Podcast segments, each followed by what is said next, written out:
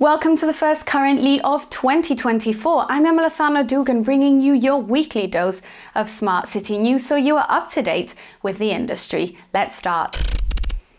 The European Bank for Reconstruction and Development is loaning 80 million euros to Romania's Delgaz grid, which is part of the E.ON group, which serves over 3 million households. The investment, part of a 600 million euro syndicated scheme, is set to modernize Delgaz grid's electricity network in northeastern Romania, updating cabling, digitalized substations, and 272,000 smart meters. The upgrades should enhance energy efficiency and enable more renewable renewable energy integration with the goal of reducing CO2 emissions by 13,000 tonnes annually. In Italy, smart road and city software firm Safety21 has completely acquired iMoi, an Italian startup specialized in predictive urban security. The move is set to expand Safety21's ecosystem in public administration services, leveraging AI and data analytics for road safety to digitalize violation processes and citizen services.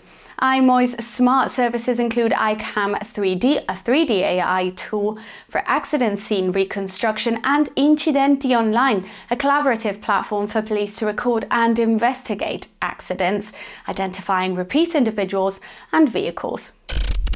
In Spain, Kapsch TrafficCom has completed the installation of a bus traffic light priority system in Madrid, a project with which travel time between the Valdebebas neighborhood and the Ramon y Cajal hospital has gone from 50 minutes to under 30. The system operates via onboard beacons and pavement loops that automatically signal traffic lights to favor buses. Kapsch supplied 62 traffic light controllers, 10 CCTV cameras, and a communications network for this project. The initiative is part of Kapsch's broader collaboration with Madrid City Council to improve mobility and reduce congestion and pollution.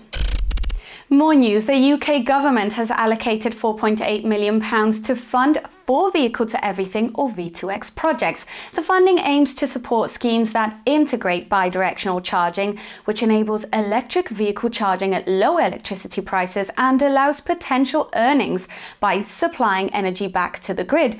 The projects include three socket bidirectional chargers by Hangar 19, bidirectional charging hubs with solar canopy by 3TI, a trial of a bidirectional EV charger for fleet operators by Otasaki Energy Solutions, and a wireless V2X technology trial for Royal Mail delivery vehicles by Electric Green Limited.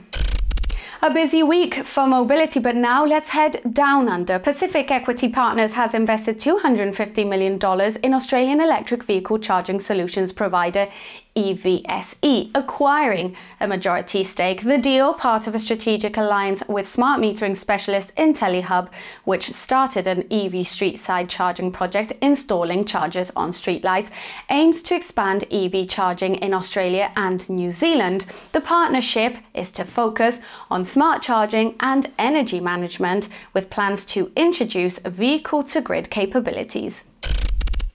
And last this week, the Northern Beach Council in Australia's New South Wales is collaborating with Ausgrid to install over the next three to four months more than 4,200 LED streetlights with smart controls on main roads in the northern beaches. The smart controls should improve maintenance efficiency, lower energy consumption, and potentially enable future off peak dimming. Additionally, the lights are to support future smart city sensors for traffic, climate monitoring, and pollution detection. That's it for now, but I'd like to remind you to hit the login button to subscribe if you haven't done so yet to keep up with the world of smart cities through our original videos, event coverages, and news section Kurrantly.